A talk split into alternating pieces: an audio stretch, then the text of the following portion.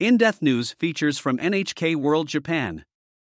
The Russian mother and daughter helping Ukrainian evacuees in Japan. Out of the thousands of Ukrainians who have taken sanctuary from Russia's invasion in Japan, some have found the move jarring and stressful.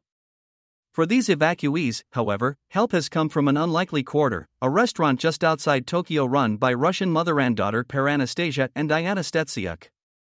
As long as there is some way we can help, we'll help.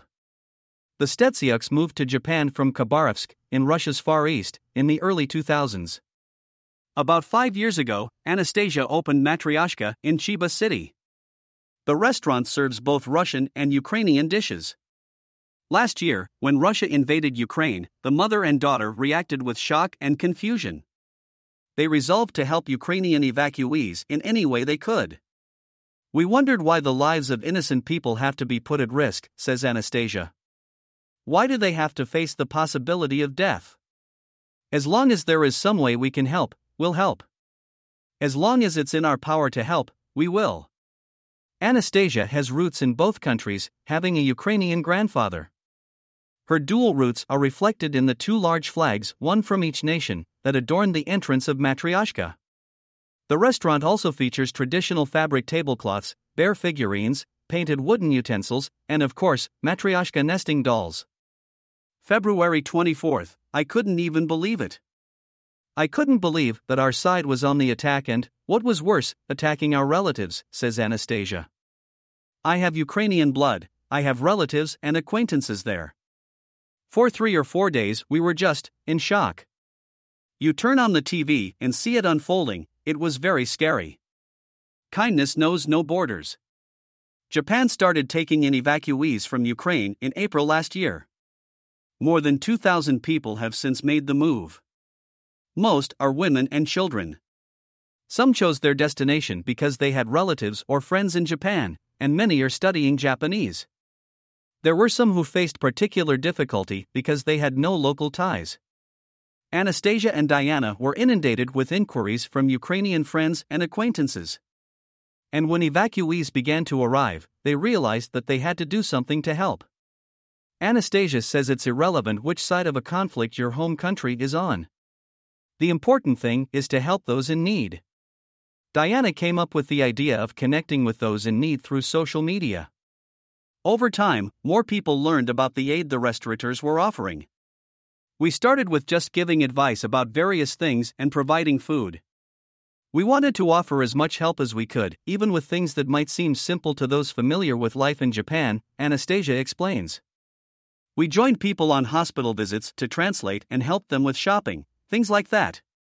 Some evacuees have even worked part time at Matryoshka, helping with time consuming tasks such as preparing dumplings.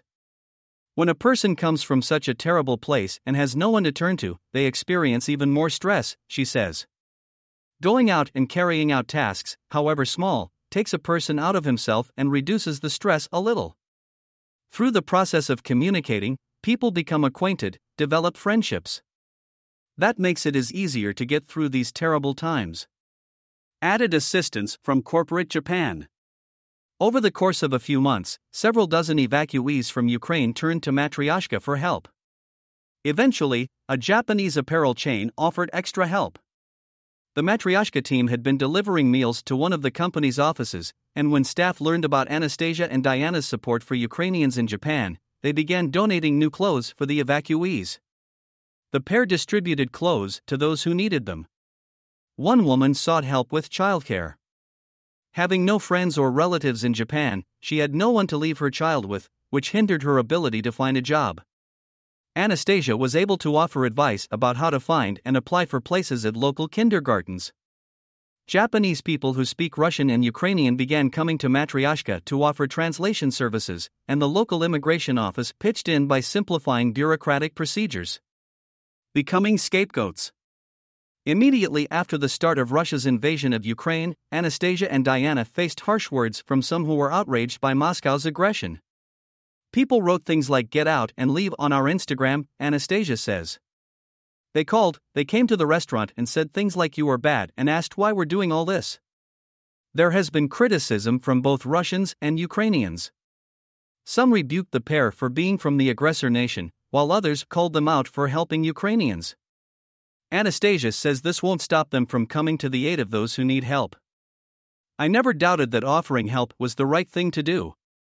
No matter what they say, whether they complain about Russians helping Ukrainians or Ukrainians helping Russians, the important thing is that everyone is the same, everyone feels the same pain when they are suffering. I will help as much as I can and I'll be glad to do it. Stronger Together. Anastasia recalls the devastating earthquake that struck northeastern Japan in 2011. She witnessed how unity and cooperation can help people overcome the challenges they face and move forward. Everyone teamed up to help each other with water, food, and housing. They immediately began to build temporary homes. This just shows how quickly assistance can come if people are united and help each other generously, she says.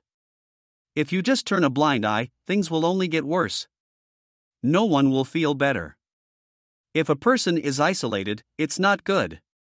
Now, almost a year after Russia launched its invasion, Anastasia and Dayana are unsure how the situation will affect their restaurant business. But they feel supported for their efforts from regular customers who understand their aims. I was approached by a Russian speaking Japanese woman who used to live in Moscow, Anastasia says. She told me that hard times can come to anyone, anywhere, at any time, and urged me to hang on and keep the restaurant open, saying that she would always be a customer. People tell us they are with us, that we are all the same, and we will get through this together. This kind of encouragement bolsters Anastasia and Dayana's determination to go on providing help to those in need. Against a backdrop of unfolding tragedy, they remain steadfast in their conviction that kindness and optimism will win in the end. Anastasia Monakova, NHK World Russian Language Service Reporter.